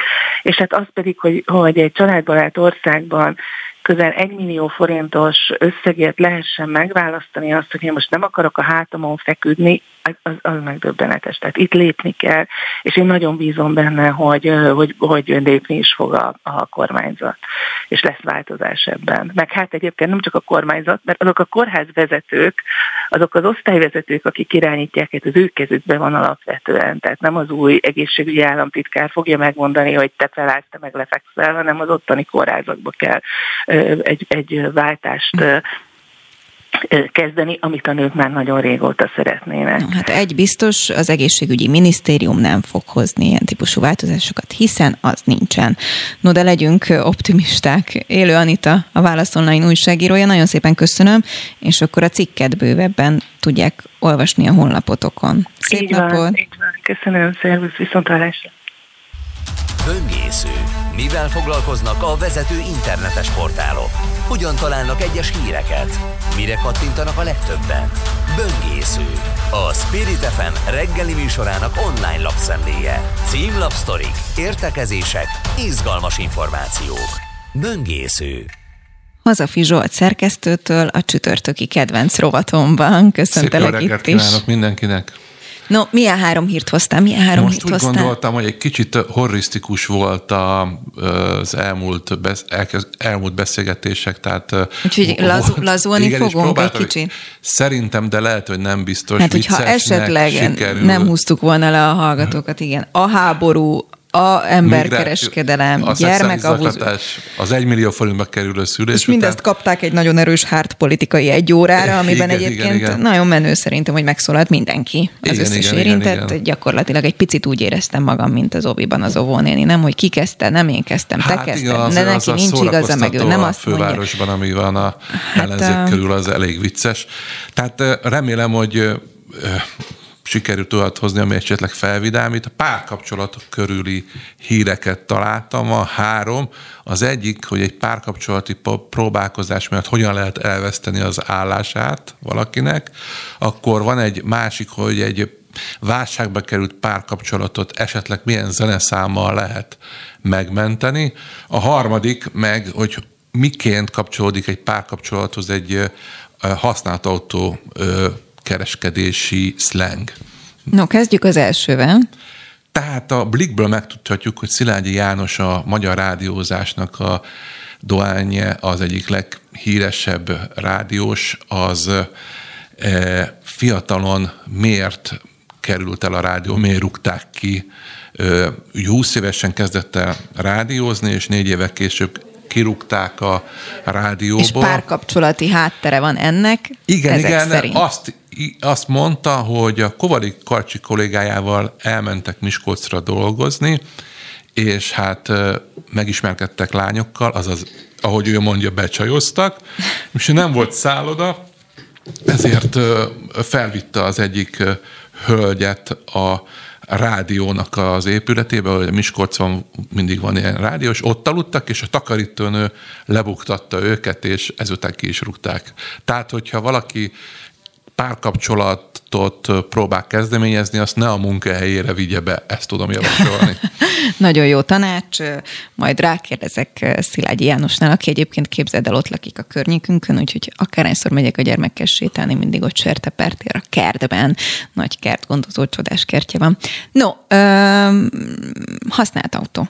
Használt autó, hát ez egy kicsit morbid, egy férfi azt csinálta, vagy azt tette, hogy amikor a felesége elment otthonról, gondolkodott, és a 24.hu beszámolója szerint kitalálta, hogy használt autóhoz hasonlóan jellemzi a feleségét, és kiírta a Facebookra, hogy meghirdette az átlagon felülő állapotú, kiváló fényszórókkal és fényezéssel rendelkező feleségét, és egyéb infokat is elárult. Most azt írt, hogy a jó az abroncskészlet, száz pár jár hozzá, azaz nagyon sok cipője van a feleségének. Én egy kicsit, hogy mondjam, szóval, hogy mondjam, kicsit szokatlan ez a történet, nem tudom, mit jelent. Közben hangosan behallatszódott, hogy Eldézsi, Eldézsi Zoltán itt micsoda. kacagott a híreken, aki megérkezett közben. És képzeld el, hogy hogy reagált a nő szerinted? Na, hogy? Én azt, remélem, hogy egy hasonló hirdetést. Nem, azt, azt írta, hogy igen, hogy a felesége jót nevetett róla, és ugye azt mondta, hogy biztos azért volt ez, mert hiányzott neki, és ugye az volt, hogy a, az úr írta, hogy el is cserélné Jennifer Anistonra, vagy Imelda Mélyre, és akkor ő azt mondta, hogy hát igen, ő nála is van egy csere, a Leonardo DiCaprio, tehát hogy végül is viccesen fogta fel a történeteket. Nem lehet más, hogy... Na mondd az utolsó hírt, hogy hát, maradjon hát, egy bocsánat, perc. Egyet hagyd mondjak erre, egy, egy ellenhirdetés, sziasztok. Én meg láttam egyszer, hogy ott egy hölgy adta föl, hogy lomtalanításnál véletlenül kidobott férjem megtalálója magas jutalomban részesült. Tehát van, van pandantja is a dolognak. Annyit mondok, hogy egy tuszopos hírt hoztam, Jaj, mert tudom, hogy azt nagyon-nagyon szereted, vagy hogy mondjam, nyomon követed. Én igen, neked köszönhetően. Az no, mi van velük? Mi van ír velük? arról, hogy ugye a napok óta arról cikkez a ö, sajtó, hogy mi okozhatta ö, ennek az álompárnak a gyors kapcsolatának a gyors tönkrementelét, de Tuszuk nem ezzel foglalkozik, hanem azt lehet olvasni, hogy üzenetet küld folyamatosan a Zsófinak, ajándékokkal halmozza le, és most lefotózott egy olyan a kocsiján, ahogy ki van írva abba a vizéba, ahol kírja a rádióba, hogy mit Valamit, hallgat. Igen. igen hogy egy angol számot hallgat, hogy itt vagyok nélküled, és ezt küldte így a Zsófinak. Tehát, hogy szerinted ezzel a számmal vissza lehet csábítani egy hölgyet? Hogyha, hogyha, hogyha esetleg egy kapcsolat hullámvölgybe van, akkor ezt a akkor számot biz, kell... Akkor biztos, akkor egy számmal, vagy egy csokor virággal, hogy ezek így megoldanak minden rossz szituációt. De miért érzem azt, hogy ebben van valami... Irónia? Igen. Soha az életben nem voltam ironikus, úgyhogy nem tudom, egyáltalán nem tudom. Át is adom a szót Eldési Zolinak. Maradt egy perced arra, hogy promozzál egy témát, vagy inkább csak beszélgessünk erről, hogy szerinted egyébként helyrehozható egy párkapcsolat? Egy hát, ilyen... Szerintem, ha egy nő úgy dönt, hogy vége, akkor annak a dolognak vége hát van. Ez az. Én nem nagyon láttam Lassan még jutunk olyat, el oda, de ha eljutunk... Pontosan. Ha egy nő, le, bár mondjuk Zsófi elég gyorsan jutott el, de hogyha... Minden relatív. Egy Egyébként nem tudhatod, végén... lehet, mert az elejétől Igen. rossz volt. A férfiak állandóan hisztiznek, elmennek, aztán hazamennek bocsánatot kérni, a nők csöndbe vannak, csöndbe vannak, csöndbe vannak, aztán egyszer elmennek, és soha többé nem jönnek Na, vissza. Nekem ez a tapasztalatom. De tényleg egy téma, ha van még 30 egy. másodpercem, 74 éves ma Gábölgyi János, és ja. egy nagyon hosszú beszélgetést készítettem vele. Nem tudott ma bejönni, mert hogy természetesen forgat, mert ebben a politikusan ifjú korban az ember egész nap forgat, de nagyon jó beszélgetés lett, én azt hiszem, tehát még azt is elmondta, hogy miért nem szinkronizál a WC ajtók mellett, ami mostanában jellemző, meg azt is elmondta sok más mellett, hogy Major Tamás annak idején mit mondott neki, hogy miért felvételizzen a színművészetére, szóval egy, azt hiszem, egy jó kis beszélgetés lesz. Szuper ezt is hallgassák. Mindjárt, mert hogy három perc múlva 9 óra, vagyis 8 óra 57 van, úgyhogy mindjárt kezdődik a Bistró Eldézsi Zoltána. Én Hazafi Zsolt szerkesztő, Tóró Nikolett segédszerkesztő és Kátai Kristóf technikus kollégám nevében. Köszönöm szépen a ma reggeli figyelmüket. Holnap reggel Rónai Egon várja majd önöket. Több nevet nem mondok, ígérem, legyen szép napjuk. Viszont hallásra.